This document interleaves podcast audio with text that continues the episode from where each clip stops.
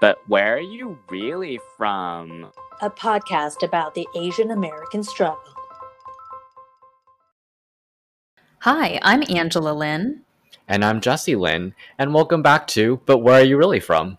This week, in celebration of America, we wanted to talk about what it really means to be American and all the good and bad that kind of comes with that.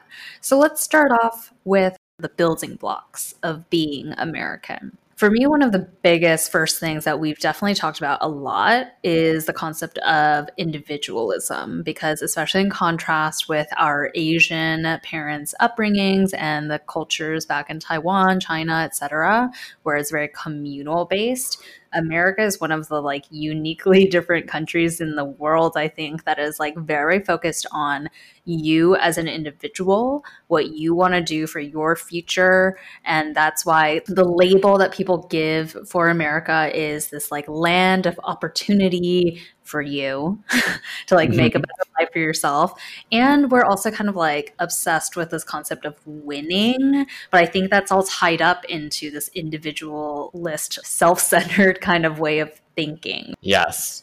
I also think that from this individualism and this idea of you're coming here to seek opportunity springs this very tight-looking perspective where you're only looking towards the future and the possibilities of what you can achieve versus reflecting on the past history and learning from that.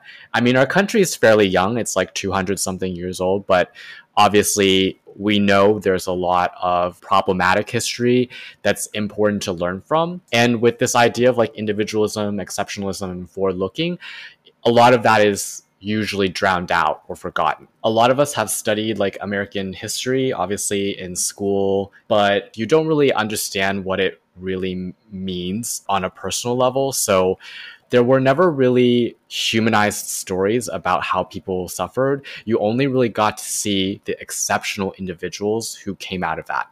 But mm. you don't hear stories about just your regular person who was working as a house slave on a plantation, or a person who was just farming as a slave on a plantation. And I think those are really important stories to hear and really makes it personal for you. Yeah. Another big piece of being American is that we don't have a singular heritage or a common ethnic culture or anything mm-hmm. with each other, because we are a country of immigrants. So like the unless you're a Native American, you weren't you're not American from like birth. So because of that, it's going to be difficult for people that come from such different cultures, have different values, have different languages, to come together and like try to find common ground. But on the flip side, I actually find a beauty in that we're this melting pot. Yeah. So unlike most other countries in the world, we are one of the unique places where people from all over the world come together and coexist. Yes. So I think something else really interesting and really unique about being American is how much we love our rights and our Constitution. And I think this is a really, really interesting topic, because I personally have not seen people been so invested in a document that is more than two hundred years old as a way to validate their current existence. It's so interesting. I feel like this is another uniquely American thing where you're like, these are my rights and they're mine and I can do whatever I want. I mean, it goes hand in hand with individualism, yes, because yes. you're out for yourself. So mm-hmm. you're like, hey, this country was founded on us all trying to like advance ourselves. We broke free from the chains of Britain to like make our own way. So like, who are you to stand in my way with my right to do like whatever the fuck I want? So that that is like, you know, even though we have these like disparate cultures that come together in America, that is one of the like core things we all have in common, which is like, I'm here to do what's best for me and I yeah. can do whatever yeah. I want. Don't trample on my rights. Like that's It's like a common way that we all think. And so there are obviously a million rights that we could discuss, but there are two that I think are very top of mind, one of which is the right to bear arms. this specific right in particular has gotten a lot of attention because of the increased amount of mass shootings. And so this one's so interesting because it is one of the like foundational rights that Americans have, but it has become so politicized that like the, the left and right have completely opposing views on this. The right is focused on like, I want the right to bear arms so that I can protect my family, I can protect my mm-hmm. land, I can protect me, right? And so on the left, it's focused on like, okay, well, what's the damage that can be done by you bearing arms? Or not like you specifically, but if like these mentally unstable people who are the cause of these mass shootings, if they're bearing arms, like what's the implication for society? So it's been a really interesting debate, I think, because there's so much like villainizing on both sides. Yeah. Absolutely. And I mean, hand in hand with that is the whole idea of freedom of speech, right? That you can say whatever you want and, you know, it doesn't matter what you say, you have the right to make that speech. But the same with the right to bear arms, there's a broad level of interpretation amongst the public. And some interpretations on both sides are incorrect in terms of what the law actually covers. There's also just this like huge gray area right now. And when you say something that is not at the like prevailing narrative that's being mm-hmm. discussed, you get canceled socially via social media or like socially by your friends. Like you are being punished for your freedom of speech. I think where there's some confusion is that people think that they have the freedom of speech with impunity, meaning that they can say whatever they want with no consequences. And the thing I'll close with both of these things is, again, it's so me, me, me centric, right? Like, yeah. You think about the Bill of Rights. The Bill of Rights was written like forever ago, man. Like, there's no way that the founding fathers could have conceived that these rights would be used in the current ways that they are right now. But the interpretation is very me. Okay, let's get into the shit. Are you proud to be American, Jesse? That is a really loaded question. I think there are many things that I like about being American. I like the diversity that we have in our country. I like the fact that there are so many minority groups that are loud and vocal about their existence in this country. I like my life in general, but I think when you look at the history of America, what's happening now, and the history of America in the international sphere, there are situations where we are on the right side of history, but there are also situations that we're not. And aside from that, it's hard for me to feel proud of something that's so abstract. There are many different things that make up being American, and most of those things are kind of individualistic, right? They're unique to each individual person, and there are no real shared ethnicity or heritage or qualities that make a person uniquely American. So for me, it's really hard to say that I am truly proud of being American just because of the problematic history and the fact that it's such an abstract concept. But you don't like hate being American. You wouldn't like give up your citizenship. I think it really depends. I mean, changing your citizenship in general is not something that anybody does lightly, right? Like once you lose your citizenship, it's really difficult to gain back. You know, you kind of have to weigh all the pros and cons based off of the things that I was talking about in terms of the attributes of the country that I love, the people, the places, and the things I think would have to be equal to in a new place for me to give it up. But I don't want to say that it's like not feasible. It's just a more logical choice for me that I would need to have enough benefits to consider doing or changing my citizenship. Yeah, you and I have different views on this like concept of pride and being American. So it mm-hmm. sounds like obviously you like different parts of being in this country and the people here, but you're not like necessarily proud and like going to be yelling at the top of the rooftops about being mm-hmm. American, versus I have always been like incredibly proud of being American. And I think, though, that comes from a place of privilege, honestly. Mm-hmm. It's because when I think about being American, I think about the privilege I have over people with different nationalities in terms of so many things, like the quality of life that we have, the economic power that the country mm-hmm. has. Like when I fly to different countries, I rarely have to think about if I have to have a visa, because the diplomatic relationship America has with most other countries in the world makes it so that yeah. you never have to think about if you're going to be accepted once you land in a country. When I was younger and I went back to Taiwan, it would definitely be like, mm, I get to live in America, but you guys are stuck here, which is like, you know, these are not like great things. That's why I'm, I'm caveating that like this comes from a place of privilege that I'm thinking about all these things. But like, I think that's also tied to why you are not so eager to give up your citizenship, because even if from like a social norm standpoint, you're not like so, so proud of being American, yeah. you wouldn't so easily throw away all the privilege that comes with being American. So many people fight hard for years yeah. and years and years to gain the citizenship, because it mm-hmm. is one of the most powerful citizenships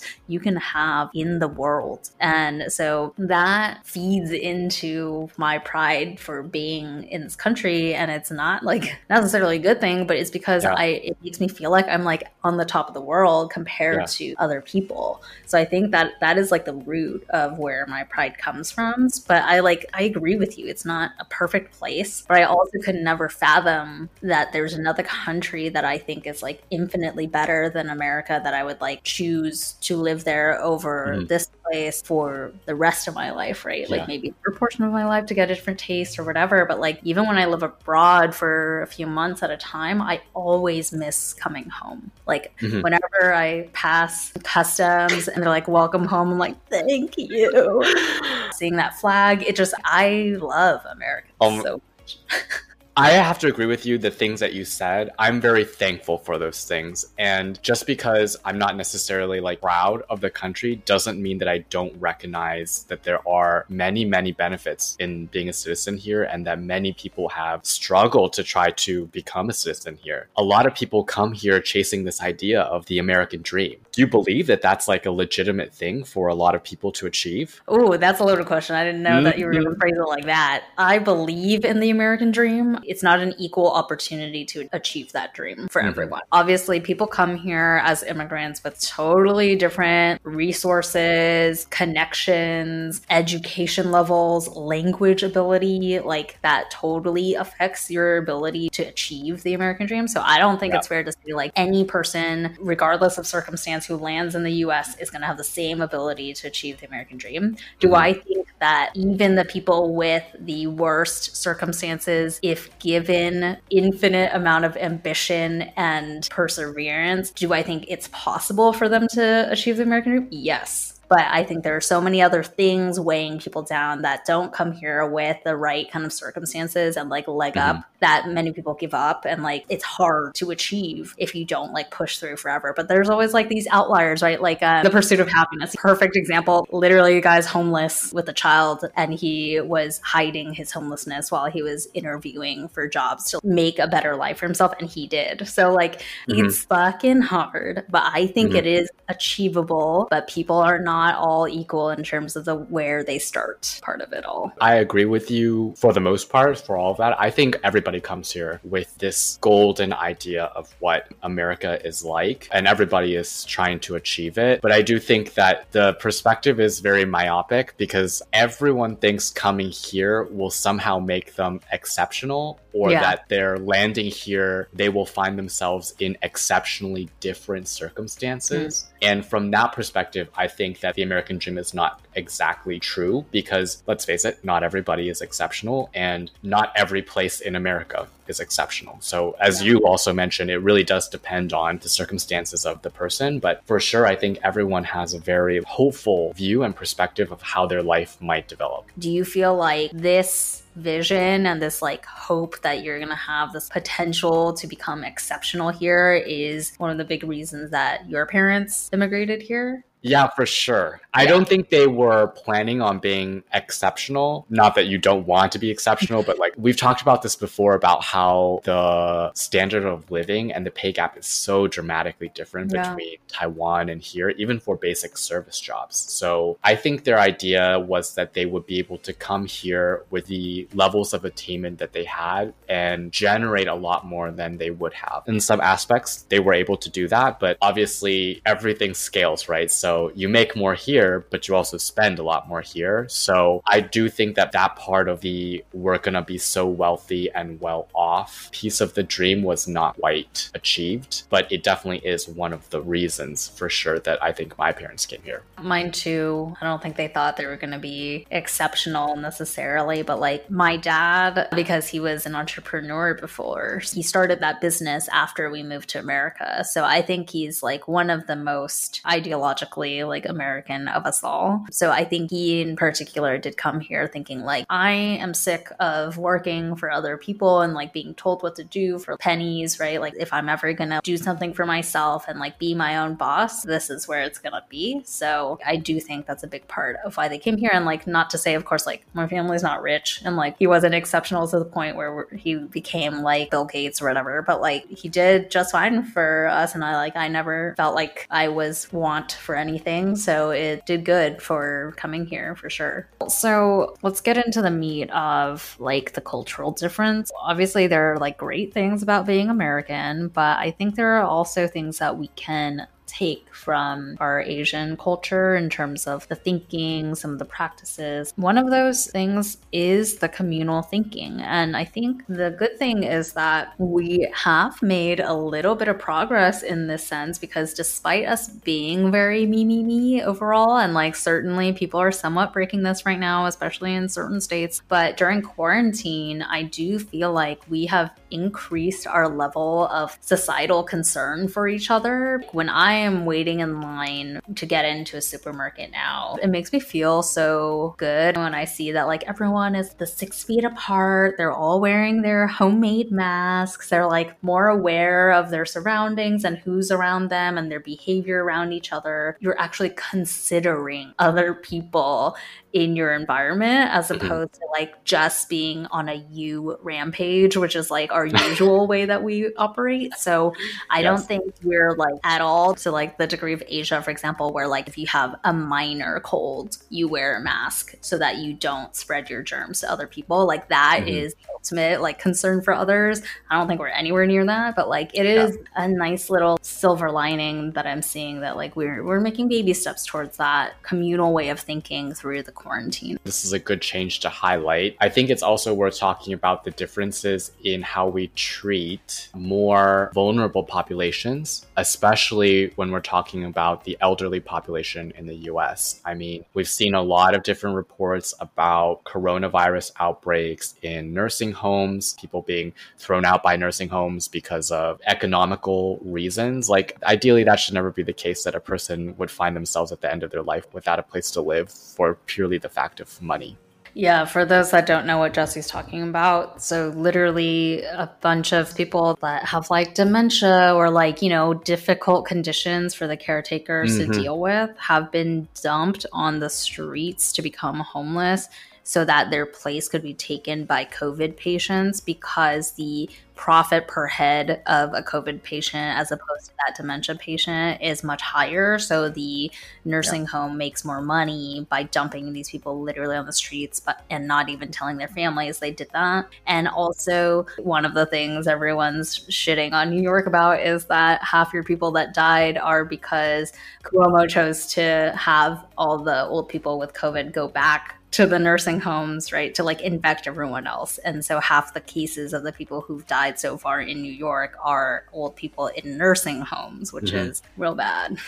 Yeah, I mean, it just really shows that like the vulnerable populations are especially vulnerable at this time. And I feel like at the very beginning, no one really even thought about what would happen to them, right? Like you were just no. concerned about regular people who are contributing to society, but then because we're selfish. Yeah, but then you've forgotten about this whole, you know, subset of the population. It's, and that's because we don't treat our elders the same way as in Asian culture, where they mm-hmm. literally like live with you and yeah. they're part of your extended family. It's like, it's very easy to forget about your old people when they're segregated into these old people homes and not yeah. like seen on a daily basis. And it's it's quite difficult, right? I mean, for some families, it's not possible for them yeah. to home with an elderly parent. They just don't have time or resources. But I think this is a good segue to our next topic about how we should, as a society, provide the means of support for these elderly people when their individual families may not have the economic means or time to do so. And one of these things is a universal healthcare system. I mean, Taiwan is a tiny ass freaking country and it has a universal healthcare system. It's just ludicrous that they have one and we don't have one. I mean, this is such a big topic. It's like universal healthcare is just like one of the ongoing bullshits of America. We're one of the few countries in the world that does not have it still. Everything ties back to the individualism choice. because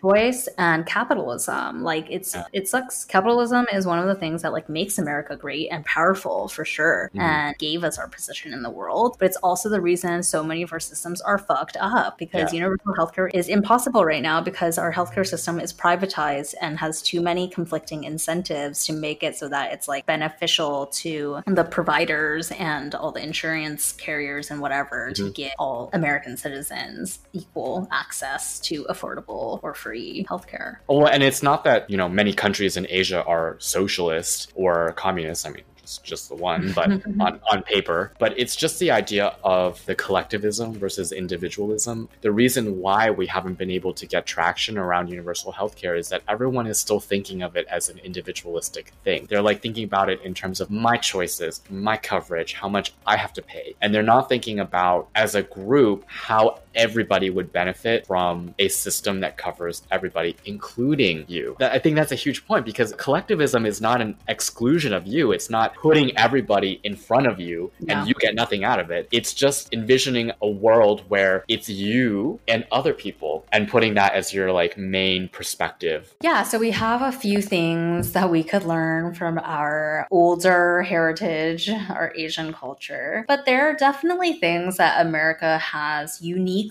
above Asia and above other countries. And one of them is the ability to keep inventing new things, new ways to do things, the like creativity that is involved in, in doing that and in arts and all of that. And generally this like originality, I don't think that spirit can be fully replicated anywhere else because we are so individualistic and focused on like advancing ourselves and doing things differently and better than anyone else. That is why we're so good at inventing stuff and coming up with new original ideas. So it's hard for other countries to replicate that because they're not so self-absorbed.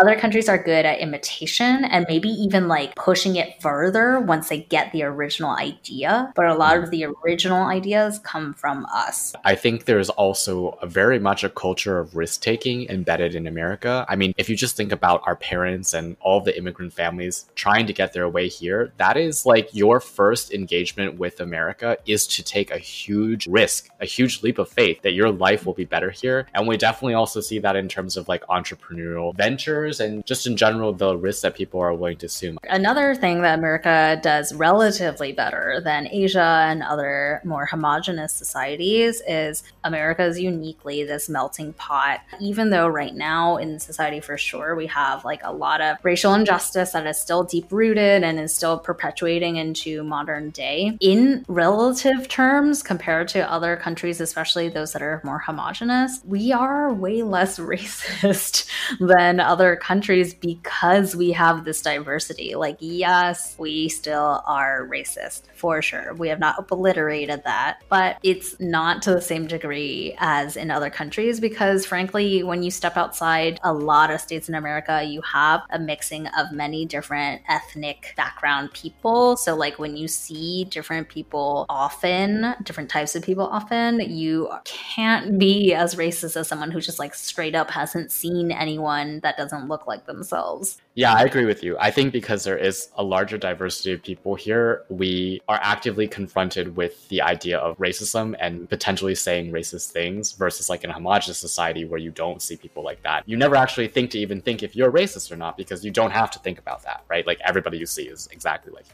We also discussed this a little bit briefly, but we cannot get away from the standard of living, man. Like, it's one of the key things that probably is a huge factor in deciding if you would take citizenship elsewhere. For better or worse, I can make a lot more doing what I do here than anywhere else in the world. I think a big part of that is our place in the global society, and the importance of the dollar in the world is unparalleled. We are what other people fix their currencies against. So how could we not be doing well and have a better standard of living than other places?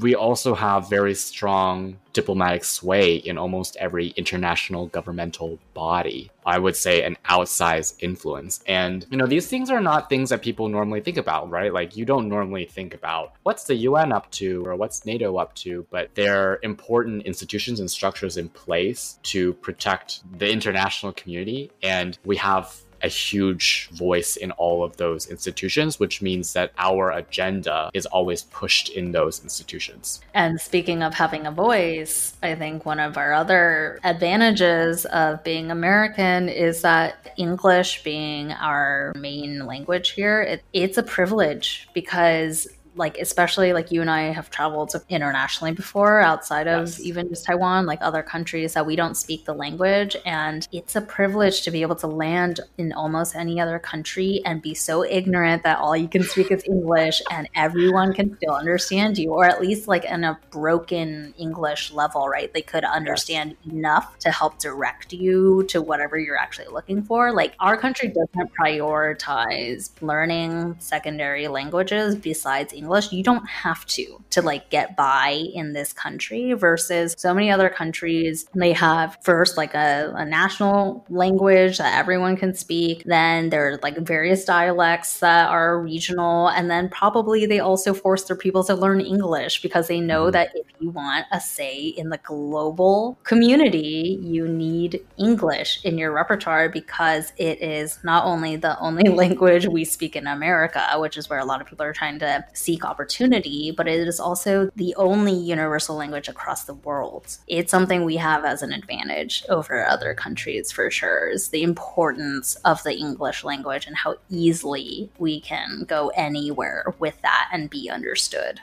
What are some things you would change about our country? For sure, I would improve our level of social responsibility for each other as a society. Even if we dial down the me, me, me factor just twenty-five percent, that's, go, that's going to go a long way, I think. Having awareness of, consideration of, and like empathy for other people is something that I don't think most people would disagree that they want to do those things. But like, when you consider the way that we act and the choices we make as a society, it is very focused just on me, me, me. And like, I do think this pandemic is teaching us to be more socially responsible than we were in the past. I just hope that it sticks. And the other like huge thing that's happening right now, besides the pandemic, is everything that got sparked with the George Floyd incident, the like spotlight that the racial injustices of our society has been given now.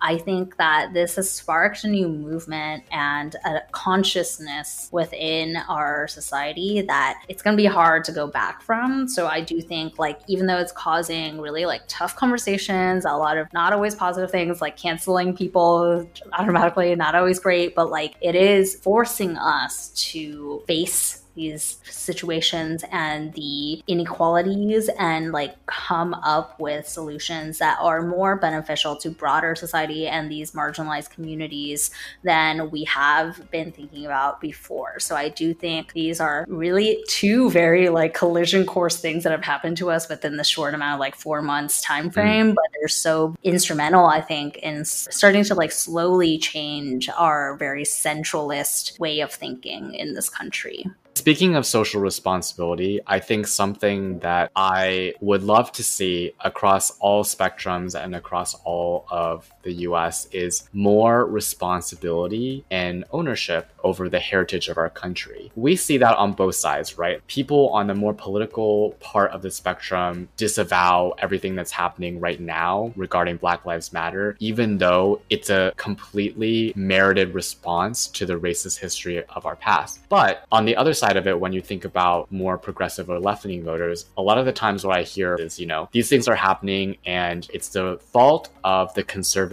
party that's in power right now and it's not related to us. And the truth is, it's related to everybody. Everybody votes, everybody has a voice, and we all have to take responsibility for what's happening in terms of what our country is doing. Simply saying that this is not a government that reflects my values doesn't change the fact that they're dismantling people's rights, that they're doing terrible things abroad. Like, we need to come together and own that. And part of that is accepting the history of our country as it is, that it isn't just rainbows and glitters exceptionalism for all two hundred years of our country. There have been a lot of really terrible periods in our country in terms of oppression of minorities all throughout. And I think this is a really important lesson for everyone to learn, because it's something that can root and ground people and really humanize what our history has been. The example of the German society and how they educate their new generations regarding the history of Nazism in their country. If you look at this comparison, I think it's very clear what the problem is. Like, the German people are teaching their own people about the oppression that they created against the Jewish people. In our society right now, the oppressed people are trying to teach people about the oppression that happened to them, trying to convince them to change their minds. Like, it, it shouldn't be incumbent upon the oppressed population to explain why they've been oppressed, to explain why they're angry about things. Like, it should be very clear to those of us with privilege that there is a very huge gap between what we have access to and what those who are fighting for their rights now have access to. It's very, very different. So I would love to see society take ownership of that narrative and really educate future generations so everyone can have a common understanding of what the rights and wrongs were of our country. Be proud of the good things, but also be ashamed of the bad things so that you feel motivated to enact changes to try to rectify that. A like even just base level way that we talked about doing that is just standardization of the way that history is taught, right? Because Absolutely. We're skewed, like you said, like we think very narrowly that like the, the experiences that we had growing up reflect everyone else's experiences growing up. But the history that we were taught in California are very different from mm-hmm. the textbooks that are being taught in other states, especially like the South, for example. So mm-hmm. one small step, it's not going to be easy, but standardizing the materials and the way that educators are teaching the youth about this shared history that affects mm-hmm. all of us. Yes, absolutely. Hey guys, welcome back to the sweet treat part of our podcast, Fortune Cookie. If you loved our America episode, please give us some feedback, shoot us some love. Feel free to email us at telluswhereyourefrom at gmail dot com. We would love to hear all about your patriotic stories, what you love growing up in America, what you love about America. So again, drop or us a note. Or what you hate, whatever. Or what you hate, yeah. Uh, again, drop us a note, send us a D M, and we look forward to hearing from you. So I'll kick it over to Angela to introduce what we're going to be talking about for our sweet treat. So what we want to talk about today is what stupid thing we love about the U S. My favorite thing about the U S is like the over-the-top love of everything America, which like I play into that as well. But like, I think we're the most obnoxious country when it comes to our patriotism. It's like, how many times have you been in a drunken sports bar and suddenly the whole crowd is ch- chanting like, U S A, U S A. Like, we are so obnoxious and I fucking love it. And it's like, you're like wearing everything America flag. Like, I owned at least five or six different America flag apparel pieces before, and like we're just so obnoxious about it, and I love it. And like, even just saying like Merca like that, like I fucking love it. And like Fourth of July comes around, we're like fucking rowdy and like just crazy, and I just love it. We're just so obnoxious about our love of the country. Okay, so I will talk about what I love too, which is also, I think, distinctly ridiculously American, which is the annual Nathan's Hot Dog Eating Contest. I just think it's such a provincial thing in a sense because it is very localized to New York City, Coney Island, but it's been so sensationalized like nationally that people are aware of it. And it's just one of those things that's like so extra and you just don't know why it exists. And like, it really just only exists here. And that's why I love it. I always love to see every year the news come out about it. They'll have a blurb and it's always the same guy that wins. I just think that the whole concept of it is just pure American ridiculousness. Well, all in all, lots of things to love. Some things not so great, but with that said, happy Fourth of July. Hope everyone is pew, pew, pew. Celebrating America's birthday in uh, as safe of a way and as fun of a way safely as you can this year. So until next time when we have a new episode. Bye, bitches.